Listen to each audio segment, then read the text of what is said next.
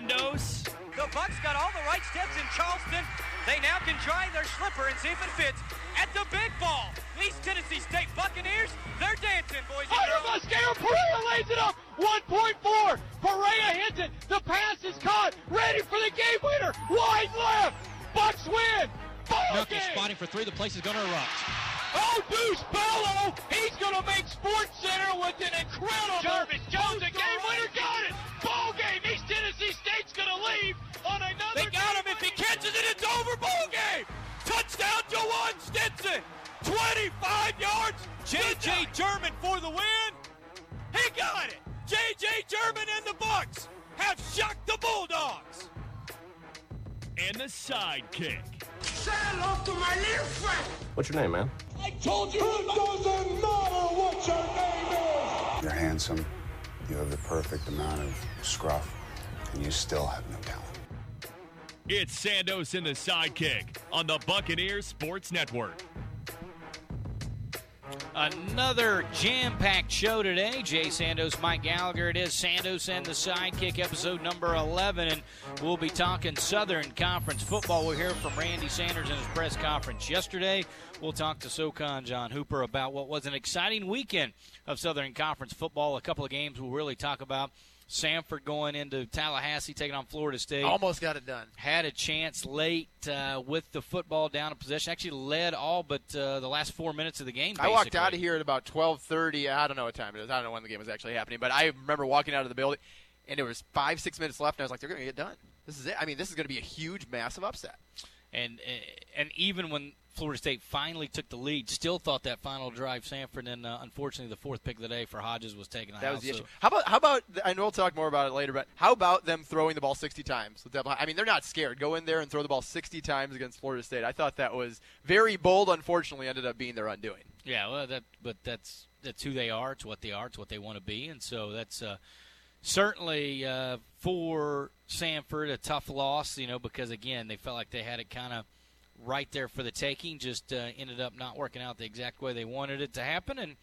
But you know, for a confidence builder for a team that's uh, had its up and downs in the playoffs, that certainly got to make them feel better. And then, of course, Chattanooga, a big win at the Citadel. Citadel now 0 2 in league play, and Chattanooga was was a team that people didn't know what to do with. Were they the team that was last year? It's going to struggle under Tom Arthur. Or were they going to get back to being a playoff contending football team? And certainly, uh, you got like Tom Arthur, the former quarterback himself, and uh, going for two in the first overtime. So Yeah. Citadel gets the ball in overtime.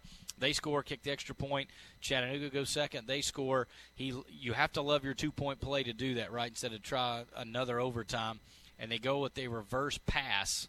So they uh, quarterback to running back pitches it to the wide receiver who comes around and throws it to the tight end to win the game. And you have to love it because otherwise you look like a total goat. As someone that has no idea what you're doing calling the shots, I harken back to the Green Bay Chicago game where trying to salt it away late, Chicago with like, you know, what, two and a half minutes, three minutes to go. They've got a third and one deep in Green Bay territory, and instead of giving the ball to one of the better backs in the National Football League, Jordan Howard, to try and pick that up, with Green Bay having no timeouts, they have a play they also, I, I think, that they thought they loved with a wheel route to Tarik Cohen, and he's overshot by like four or five yards or, or whatever it was. And there, you're going to get Nagy, the new head coach in Chicago, getting not only some around the country questioning what he was doing, but also Bears fans alike. So similar with Chattanooga, except it worked out the other way. The other game I hope to talk about with SoCon John is Elon and Furman. You know, we're, we're looking at these games going on where the Bucks are not into SoCon play yet. And kind of how these games go, I think, is how you shape what you expect ETSU to do over the entire Southern Conference season, right? Because you're looking at these other teams and saying, well, we can win this game, we can win this game. Now, of course, on the field, it's going to be totally different, and you have to play the games and all that. But fans, it's just a natural thing to go and look at the upcoming games and say, well, this one, since Furman, you know, got beat by, know, maybe all of a sudden that's a game where you actually uh, expect to be, uh, you know, a- ahead at the end of the game. You know, it's maybe not a game that you win 100% of the time, but it'd be great to get it as opposed to going in saying, well, it's a ranked team. You know, I'm not quite sure going into last week if that's something that we can get done. So, you know, it, these thoughts that ETSU fans have are changed around each week with these games, which is why we are excited to talk about them each week. And we'll also do top 25 later to look around the country and see a couple of uh, ranked teams that had matchups against other ranked teams outside of Elon and Furman. Uh, Eastern Washington and Northern Arizona was one, and really there weren't a ton of upsets this week in the FCS. Uh, it was more. Um, the teams that lost that were ranked losing to FBS schools and things like that. So that'll be something we do later in the show. Yeah, I think the one thing we'll, we'll talk SoCon Johnny about it a little later, SoCon John, I should say. But I I think the start, uh, especially because Furman really wanted that game circled because they felt like they let one slip away at home last year. Second play of the game was a fumble return touchdown. Uh, and Elon's up seven nothing, and boy, just just you know Didn't look back. yeah, and then Wofford, the only other conference game besides we mentioned Chattanooga and Citadel was Wofford, and they uh, they just uh, wore out uh, VMI almost 500 yards of total. Excuse me, total offense. I think they had five touchdown runs in their first six possessions uh, of 10 yards or more, and so really used the big play. And that's sort of that offense. You know, sometimes they, the old the old school thinking of three yards in a cloud of dust for that offense just just isn't. You know, they they can get that, but it never fails. It just takes one missed assignment, and a, a three four yard gain turns into 42 yards and a touchdown, and that's sort of how Wofford's built. They did throw a couple touchdown passes. That's the new wrinkle without Mike Ayers. So we'll talk SoCon John about that coming up in our next our next segment. The third segment of the day is probably one of our favorites, or at least some of our followers on the podcast. Don't forget, you can download us on SoundCloud. You can also subscribe and download us on iTunes. You can just listen straight off those two, Sandos and the Sidekick. I think it's also some people's least favorite of the week because you leave feeling very tense, very on edge yourself. So I think that's a divisive segment, to be sure. I I think it certainly also makes you ponder on Tuesday.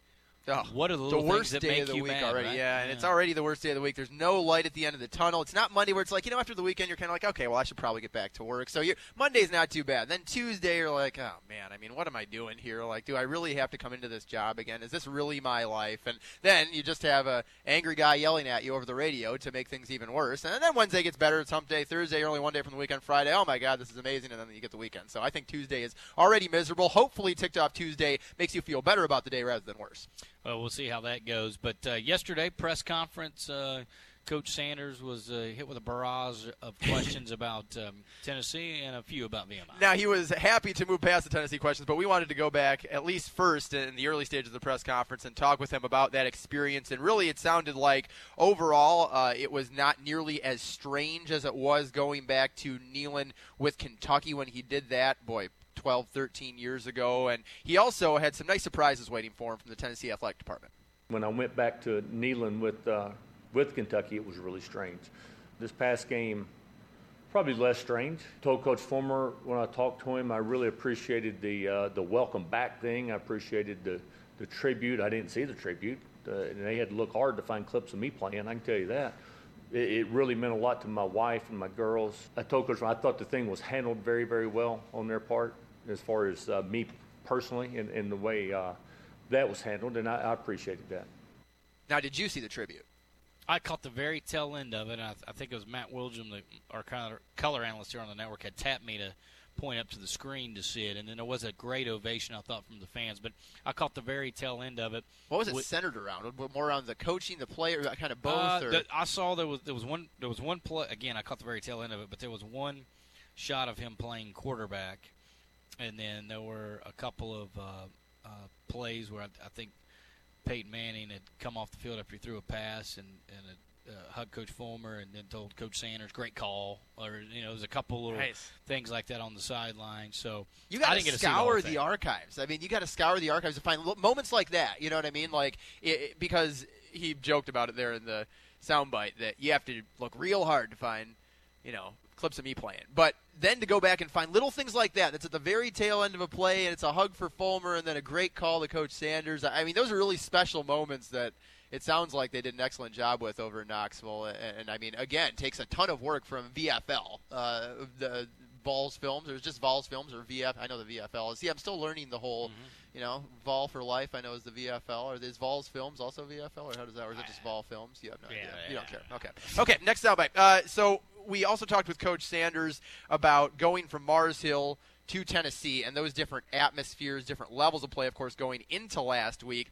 A little bit about stepping out now from Tennessee to VMI because obviously you're not going to have nearly 100,000 when VMI and ETSU play. So that is something I think that would also kind of throw players, coaches for a loop. I didn't have him compare the two, but he did have some thoughts on stepping into the VMI atmosphere from the UT atmosphere. We'll find out how mentally tough they are. You know, I, I told the team last week that the game was about uh, respect respect for how you play. It's not necessarily uh, what the final score says, but it's, it's what that guy across from you thinks of you when the game is over. You know, you got to fight for your respect. Well, this week we we'll find out a lot about how mature we are, how mentally tough we are. I can't imagine us not being excited to play since you work all year long and you only have 11 guaranteed opportunities. You know, we've already gone through two of them. We got nine more.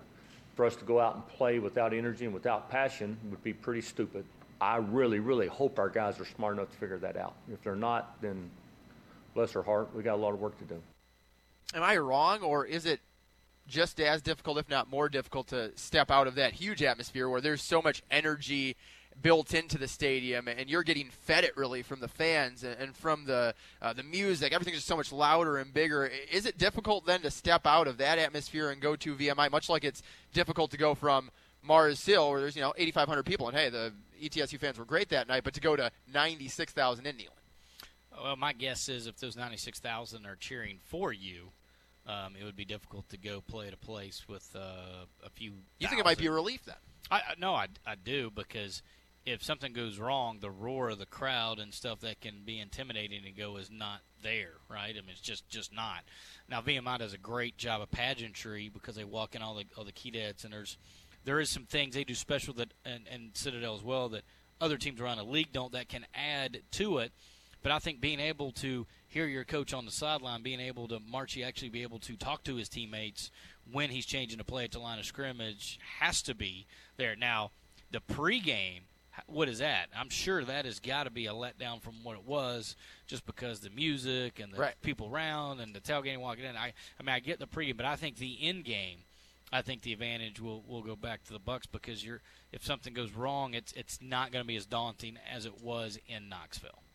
One more from Coach Sanders, and we moved on, of course, after the number of questions about Tennessee and involving the Volunteers to this week. Huge week for ETSU and for VMI, as this is the first Southern Conference game that those two will face off in this week. So, uh, with VMI being the team that they are and have been, and actually, I think ETSU's uh, the last time that they lost to VMI in 2016 was VMI's last win. And so going into this week uh, and having gotten the revenge last year, Coach Sanders already had some thoughts about scouting VMI. They're two very different teams. You know, Toledo kind of spreads the field out.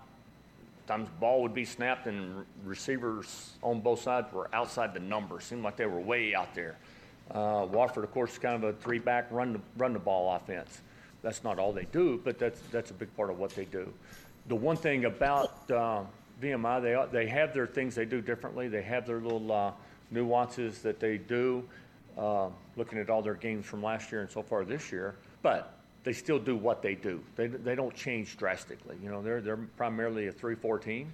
Coverage packages, they, they, they may feature one a little bit more than the other some games, but for the most part, it's, it's the same packages. So you pretty much, I think, know what you're going to get. It's, it's a matter of going out and doing it. But – pretty much knew what we were going to get from Tennessee too, and we just didn't do it very well. So our, our challenge is to go out and execute against what we're going to see. I was impressed with Coach Sanders' preparedness. I mean, you are basically going to get what you get with VMI. My thought was, how does Coach Sanders know that? I mean, he's never faced him, but that means that he's poured through tape, and he talked with us in a different soundbite about how he um, basically has watched every game that VMI played last year. And so you and me were discussing yesterday. Does that mean maybe that he's watched a lot in the summer, or was he just going over everything on Saturday night, Sunday, and then early on Monday before he came and met the media? But I'm very impressed with Coach Sanders already knowing five days ahead of the game exactly what he's going to get from VMI.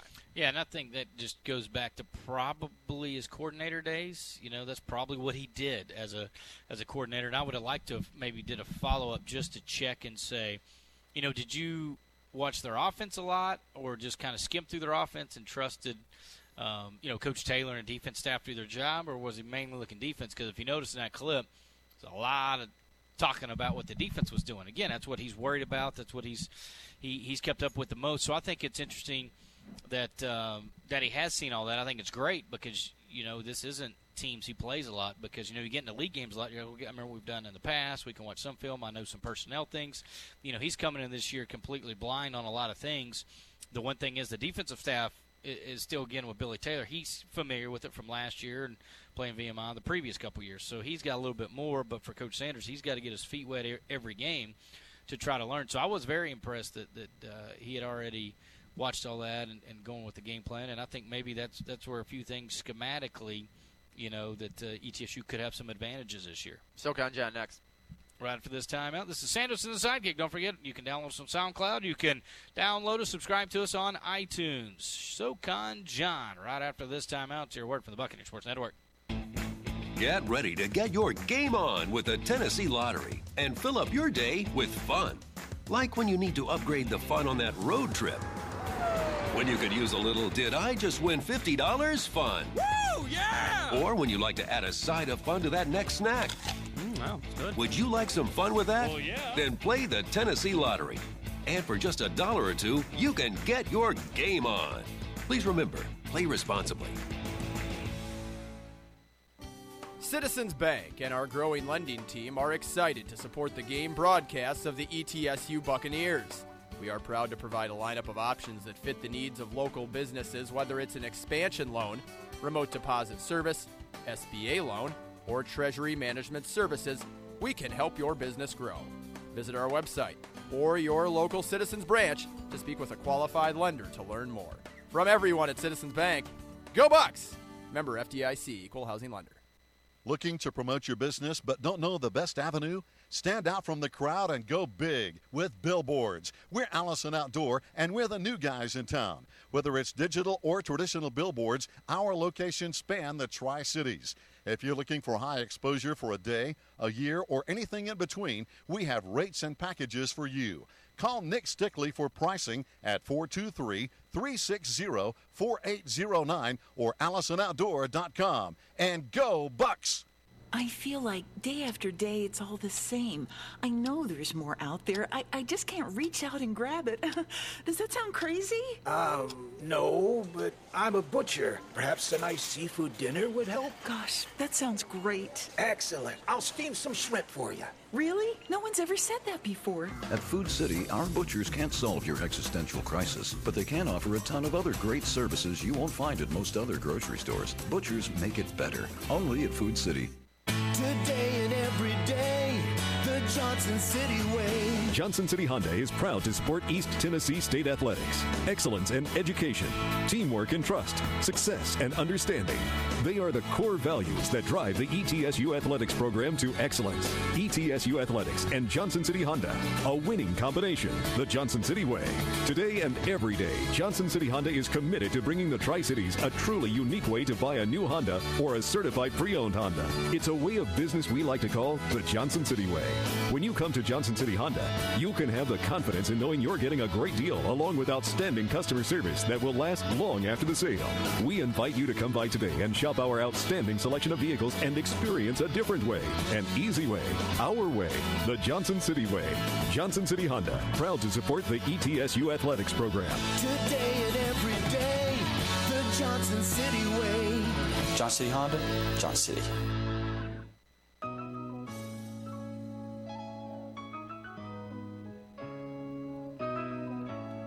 Sandos in the sidekick back with you on a Tuesday afternoon, very somber Tuesday afternoon on this September 11th. And a hurricane uh, impending is going to throw some monkey wrenches on the schedule and has so far. And we'll talk about that a little bit later on. But we want to recap last week. It was such a exciting week in the Southern Conference, and SoCon John Hooper's on the phone with us, a friend of the program. We appreciate him joining us on short notice today. But uh, John, I thought there were a lot of huge games in FCS last weekend. There were a lot of huge games, especially in the Southern Conference, and I want to start with uh, really. The, the big one, which I think was Samford at Florida State. And I know the conference game, and we'll talk about Chat and sit on in a second. But Samford was rocking and rolling in that game. Florida State comes storming back and took the lead with I think four minutes to go, and then unfortunately for uh, the Bulldogs, Devlin Hodges was picked off for the fourth time on the day that, that sealed the, the defeat for Samford. Yeah, I thought Samford really played um, very well. I, I think one of the turning points of that game was uh, I think uh, they were forced.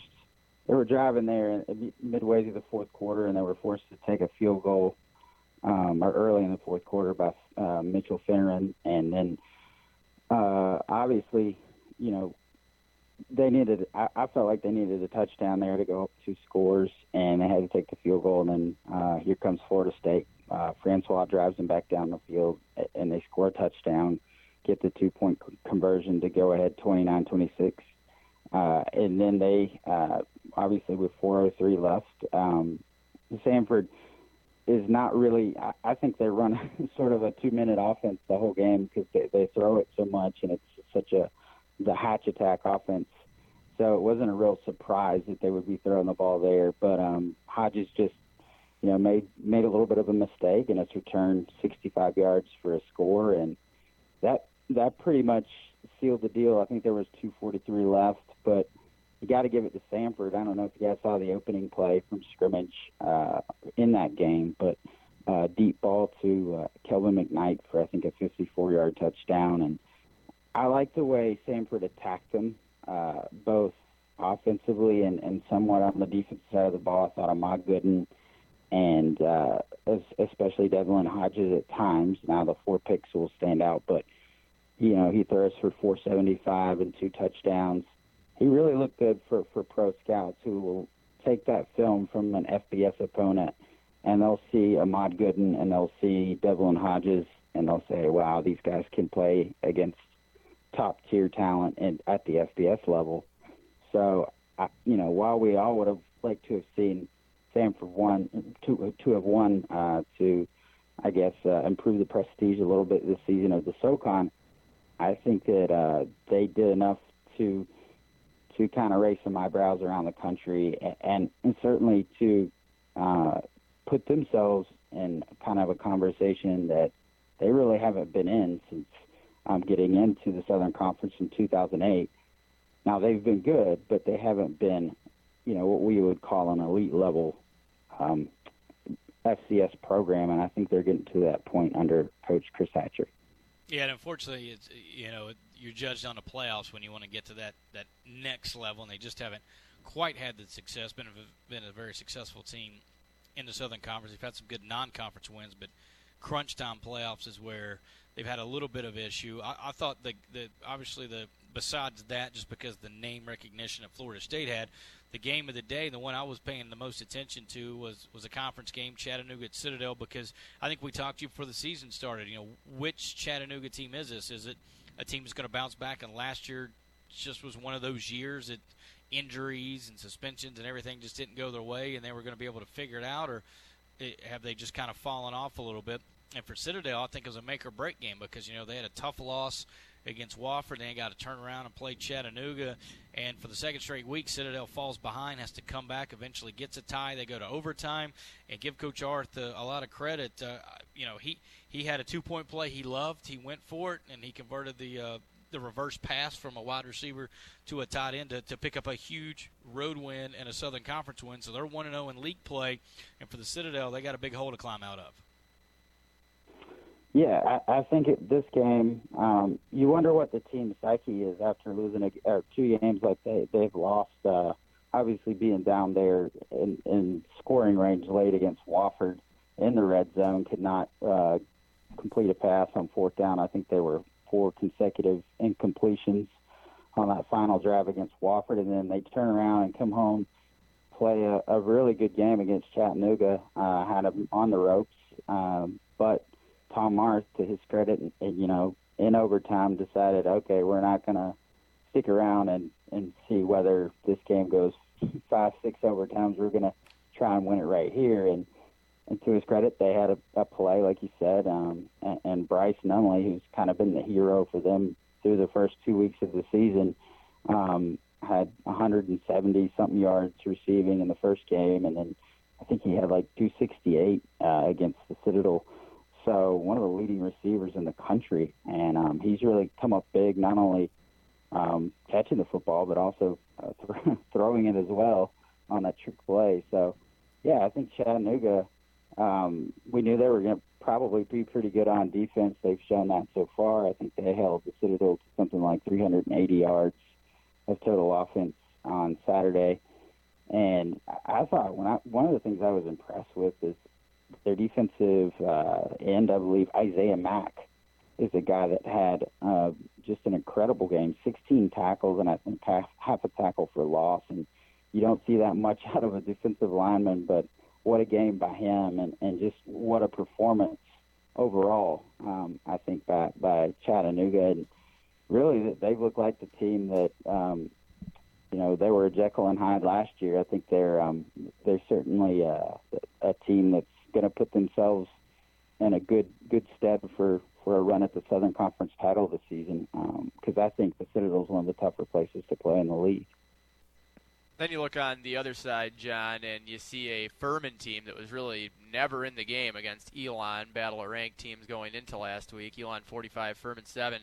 They struggled to stop the run, 275 on the ground for Elon, and then missing PJ Blazejowski from last year, they are struggling mightily to come up with any kind of consistency and rhythm when it comes to throwing the ball. Now, we do have to remember they've played Clemson, of course, and then obviously a very yeah. game Elon team. So I'm not sure what we actually know about their passing situation, but that was a very lopsided defeat for the Paladins.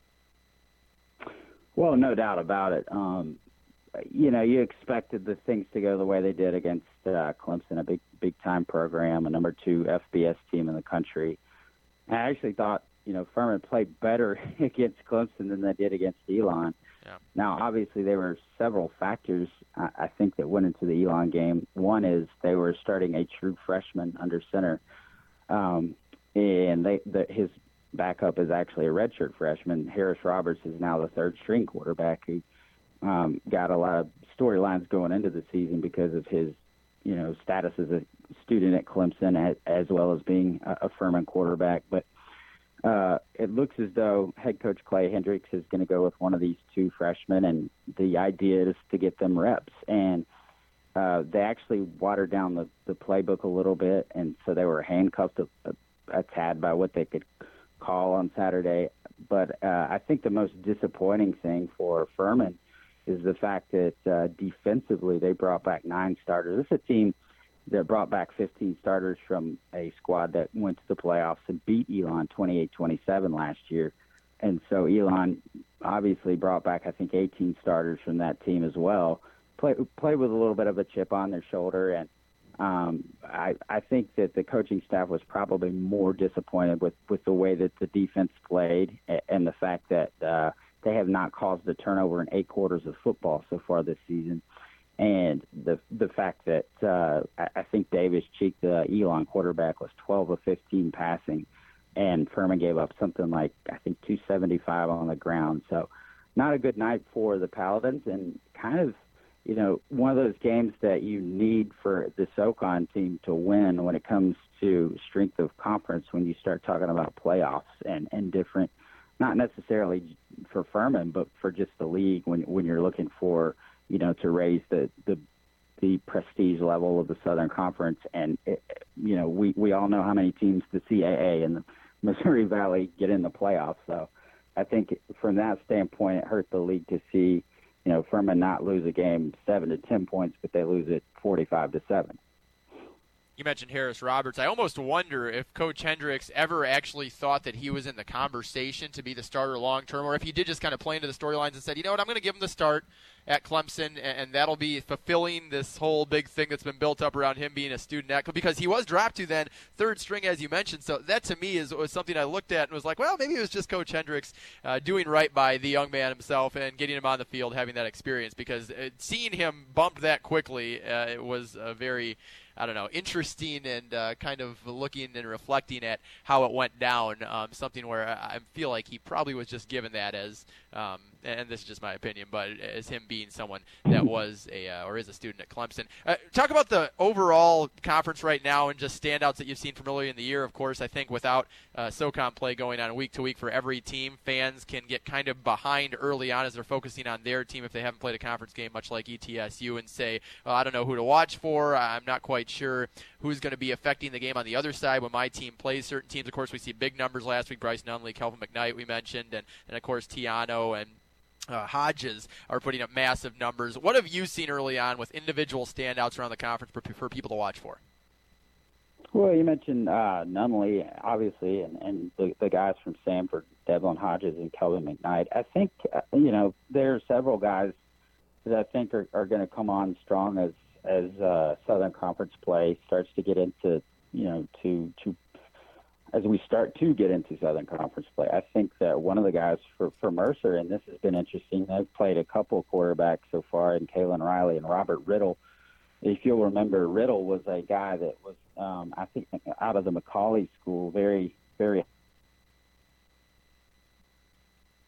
Um, he's getting some playing time this year. T. Mitchell, the running back at Mercer as well, had a, a nice game. I know it was against Jacksonville this last past weekend, but uh, they they uh, had something like 274 yards rushing between the two running backs there, and I, I think uh, Logan Marchi at, at uh, Marchi at, at East Tennessee State is a guy that will get things going as he gets into the season. I think part of the reason we didn't uh, necessarily see more uh, of the Bucks, you know, offense opened up against Mars Hill is because they had Tennessee. So I think this week might be the, the, the matchup you would want to see that. Uh, you know, you might see some breakout guys for, for East Tennessee State on the offensive side of the football.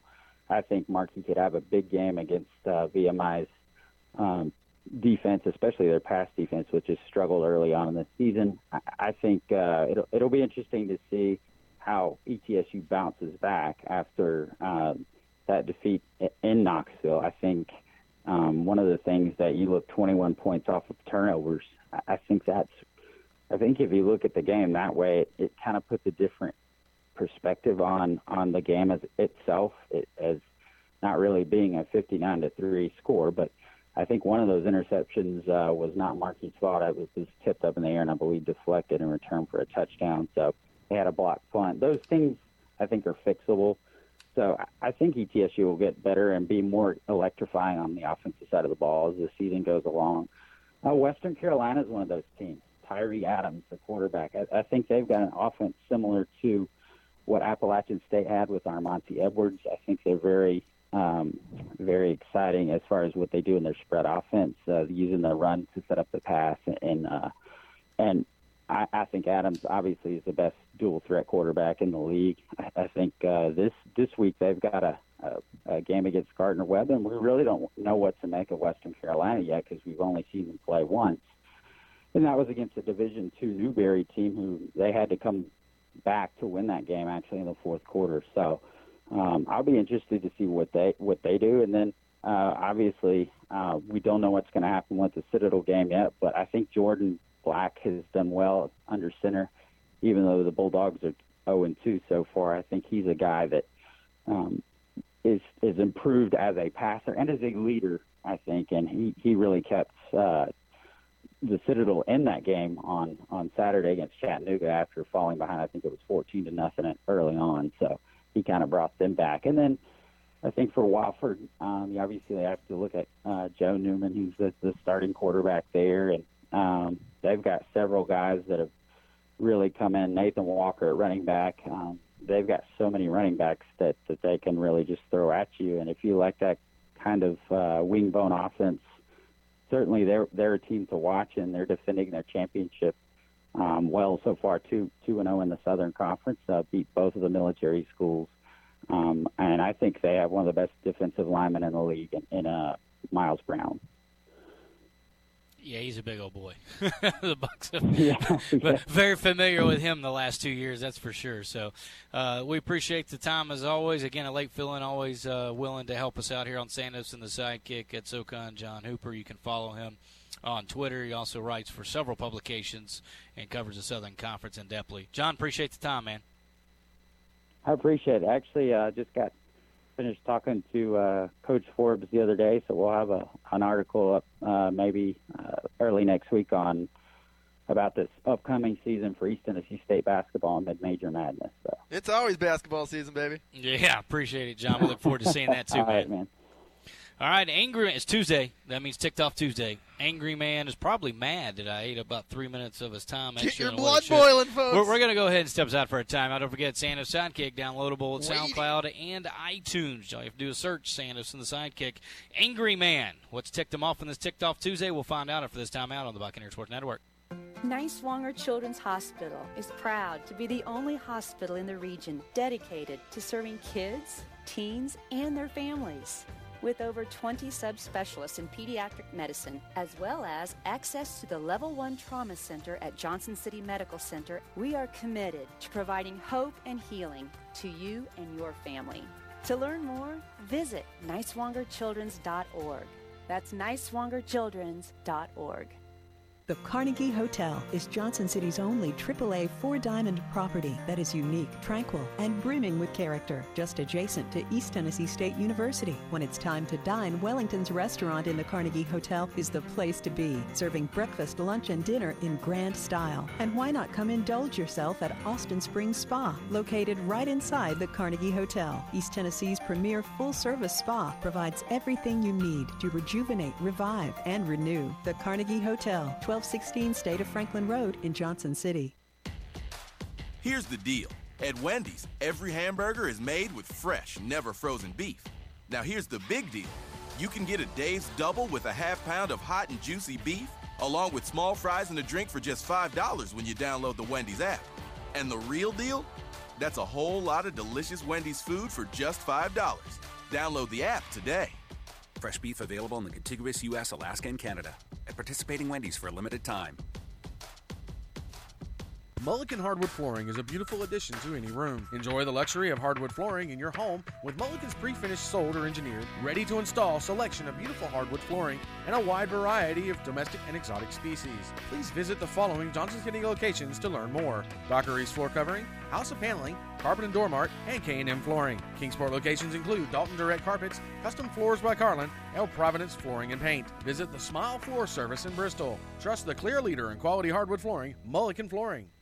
Bucks fans and football fans across the country can now design their dream home during pregame or halftime. The new My Designs app by General Shale lets you create custom projects right from your phone or tablet. Choose from 10 home and building structures designed with over 50 popular brick and stone colors. You can even share your designs with friends. Download the My Designs app by General Shale on the App Store or visit MyDesignsApp.com to design your dream project today. General Shale, a proud supporter of ETSU Athletics. New coach, new era, new day. Here from ETSU football headman Randy Sanders, all fall on the ETSU Coaches Show now on Wednesday nights. If you're scared by all the change, don't be. Voice of the Bucks, Jay Sando, still host from Wild Wing Cafe, and it's still a 6 o'clock start now every Wednesday throughout the football season. Morristown native and new ETSU football head coach Randy Sanders on the ETSU Coaches Show right here on WXSM AM 640, the Extreme Sports Monster. Yo, can I get a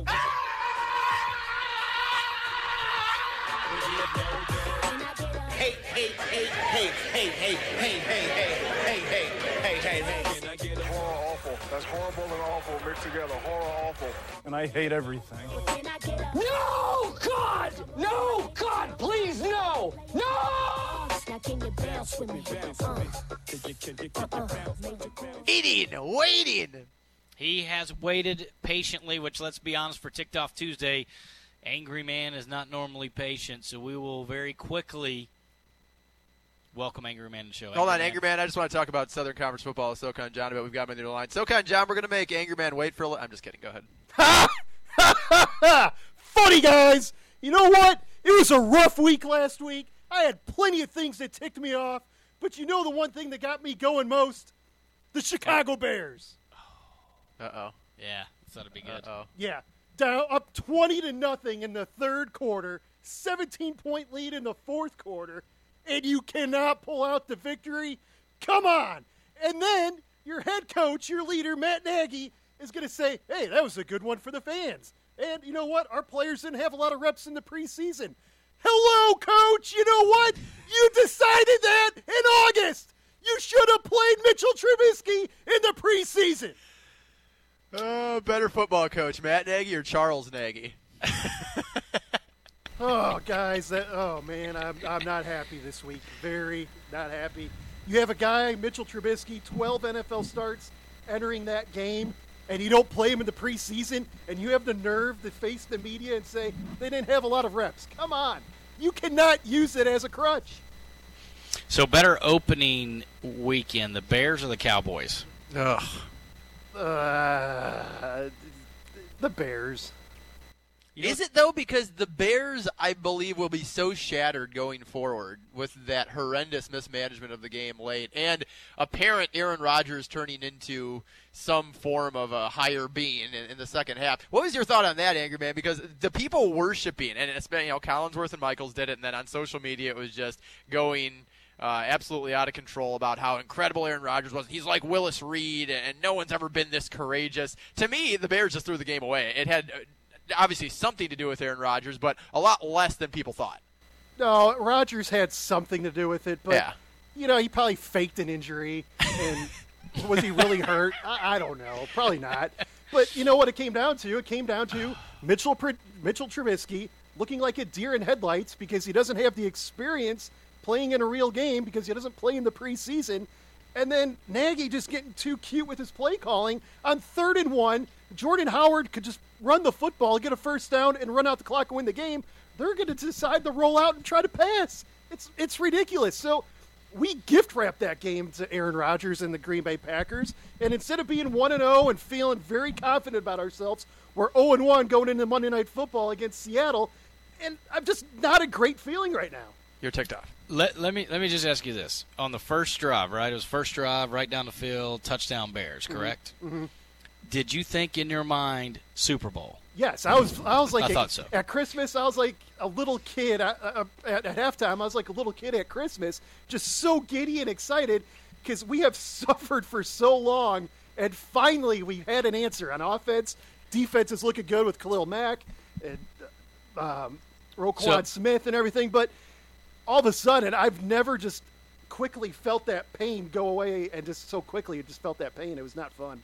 I would like to have a follow up. What was after the third and one debauchery call? Did you then think 0 and 16 and we need to draft uh, first overall? Well, it doesn't matter because we're not going to have a first round draft pick because of Oh, the that's right, for Khalil Mack. Khalil Oh, there is It's no not- consolation. There- there is Oh, even the triple whammy. Oh my Forgot. gosh. They had to give up two first rounders and like a third rounder, right? But yeah, but you know what? After seeing what he did in the first game, that's worth it. But Trubisky's not the answer, guys, and it's Whoa. I don't know what's going to happen. Whoa, whoa. Now, Angry Man, we actually have a history, you and myself. I happen to know each other from ventures outside of Sandos and the Sidekick.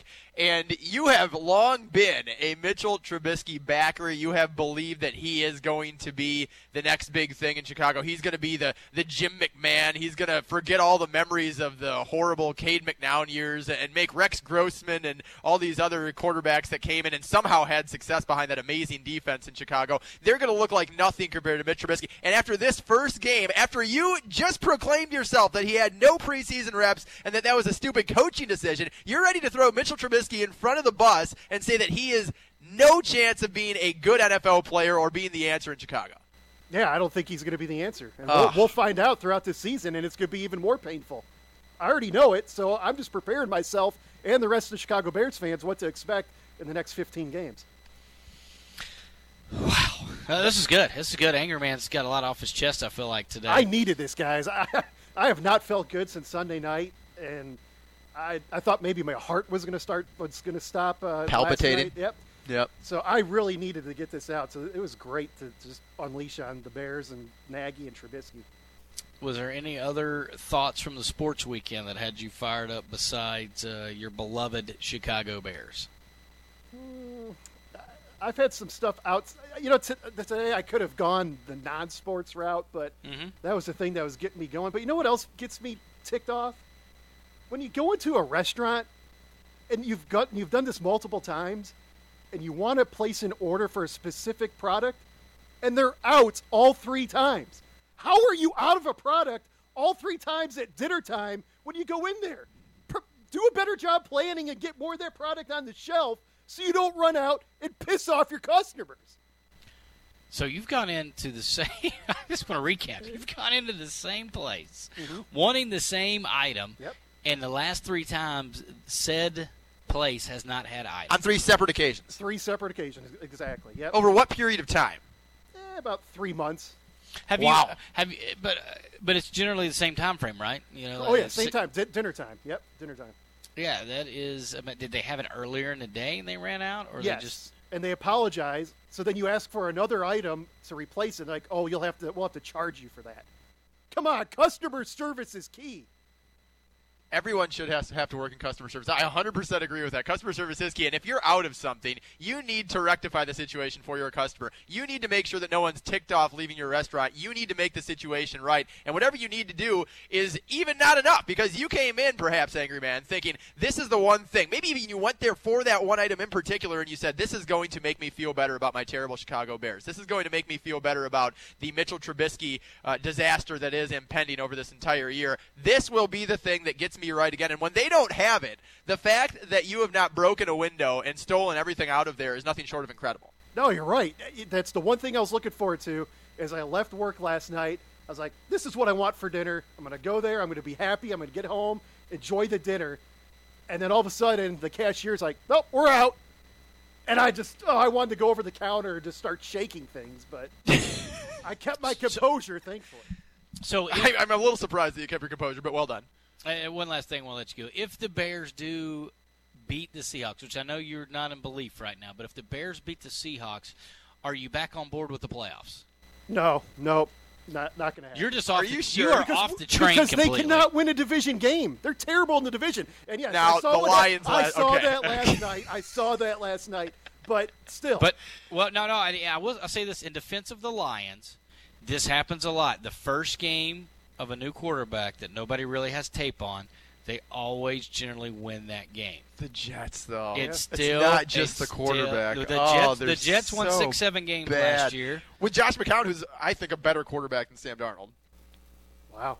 Where's the hot take button? What, Wow. where, where, Red what's alert. Trey doing Where's back? Trey Trey, what are you alert? doing? Give me a red Trey, you're way Trey. behind Brr, on that. brr, brr. I mean, Trey might have left the left the building, fine. but I scared fine. him too much. He left. I'm not That's fine. surprised. Yeah, bu- it's, I, the Jets though. I mean, everyone thought they were a bottom five team entering Week One, right? Like a lot of people had, of course, the Bills. I mean, the Bills absolutely Well, garbage. well. a lot of people may have thought eh, if it, But- if not for David Johnson, Larry Fitzgerald, maybe think this. Arizona. if you had to pick the, the, the three or four worst teams in football, Bills, I- I- Browns. I, think Buffalo and I think the Browns. Yep. I think Tampa Bay Yeah, was look what in that Tampa Bay did. list. Ryan And Fitzpatrick. Tampa Well, Bay- Jameis Winston, maybe with Tampa Bay, is one of the worst teams in the league. But look at Ryan Fitzpatrick. The Fitz magic does not stop. But that, I think everyone had the Jets though. Yeah. Don't you think the Jets were a bottom five team? No, Those agree. three, then the and Jets. Now they're going to win the AFC East and uh, throw the Patriots. this is what's wrong. This is what's wrong with instant reactions like the one you're having about the Bears. Is that it's one week. There's 16 games. There's 15 more to go. You have one bad week, and really for the Bears, it wasn't even that bad of a week. No one gave them a chance going into Lambeau, and they looked fantastic for the first 30 minutes until they completely flubbed the entire management of the final 30 minutes.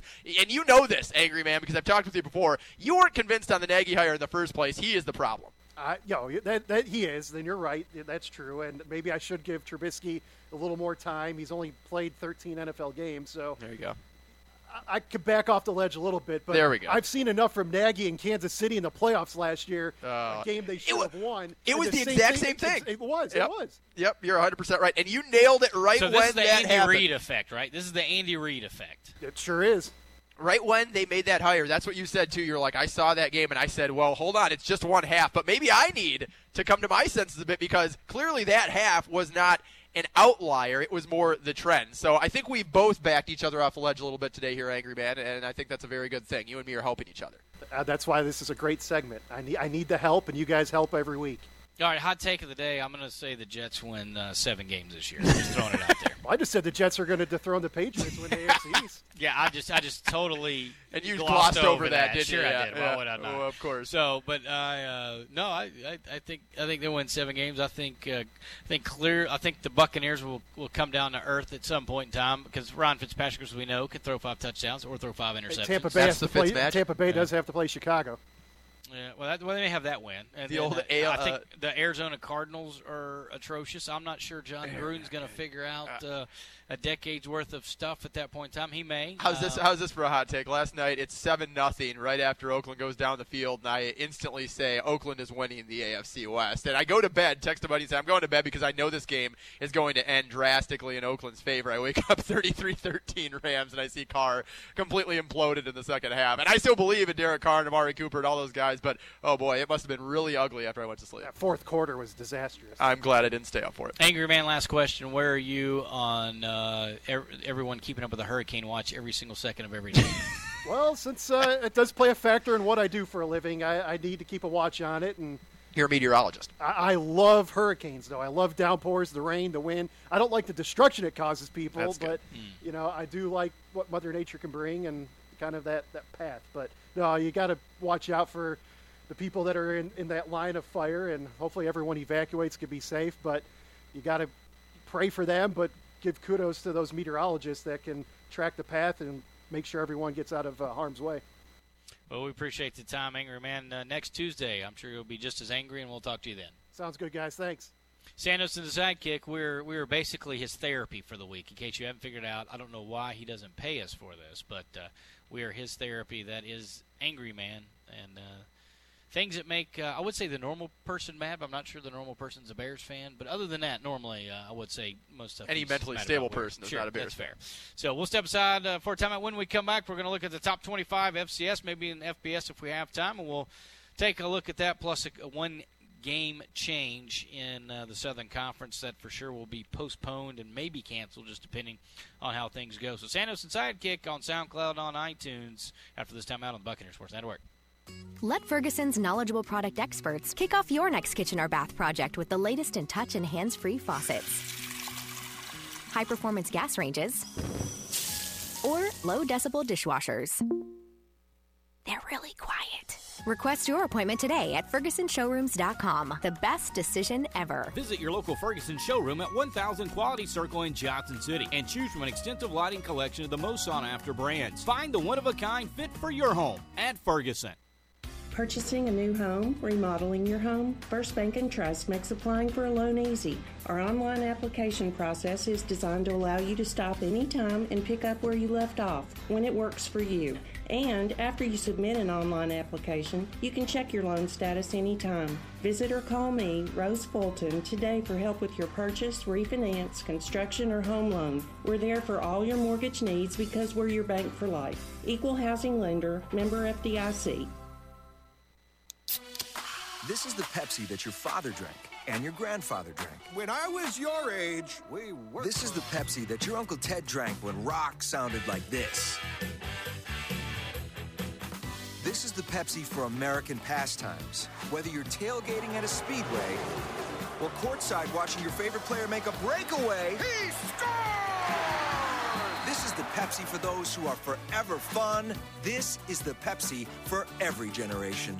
Known for its personalized service and friendliness, the environment at the Johnson City Country Club is comfortable, casual, and inviting. One of the greatest assets is the beautiful clubhouse. From the sweeping verandas, the fireplace in the massive ballroom, to our intimate private dining rooms to our 19th hole. The clubhouse accommodates all desires. For decades, the Johnson City Country Club has been host to numerous wedding receptions, business meetings, golf outings, and an array of social functions. The setting is ideal for any event in any season. Whether your function is large or small, your guests will enjoy a fine dining experience with professional, courteous attention. The Johnson City Country Club, a tradition since 1913. No one knows better than the Bucks what it takes to compete on the college level. No one knows better than Bullseye what it takes to compete in the business market. At Bullseye, we provide innovative products and services to help our customers meet their business objectives, and you can count on us for graphic design, printing, mailing services, and much more. Bullseye, a preferred partner of the ETSU Athletic Department. Call Bullseye in Johnson City at 423-283-7772 or visit us on Hanover Road near Cheddar's. Bullseye for all your printing needs.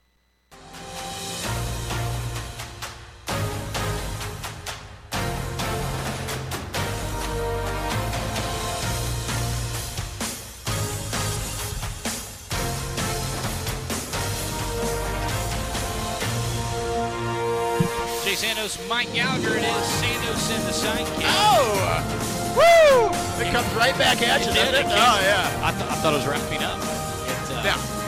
You will stay out of the bumper's way. Sorry. It's a bit of an aggressive bumper. Yes.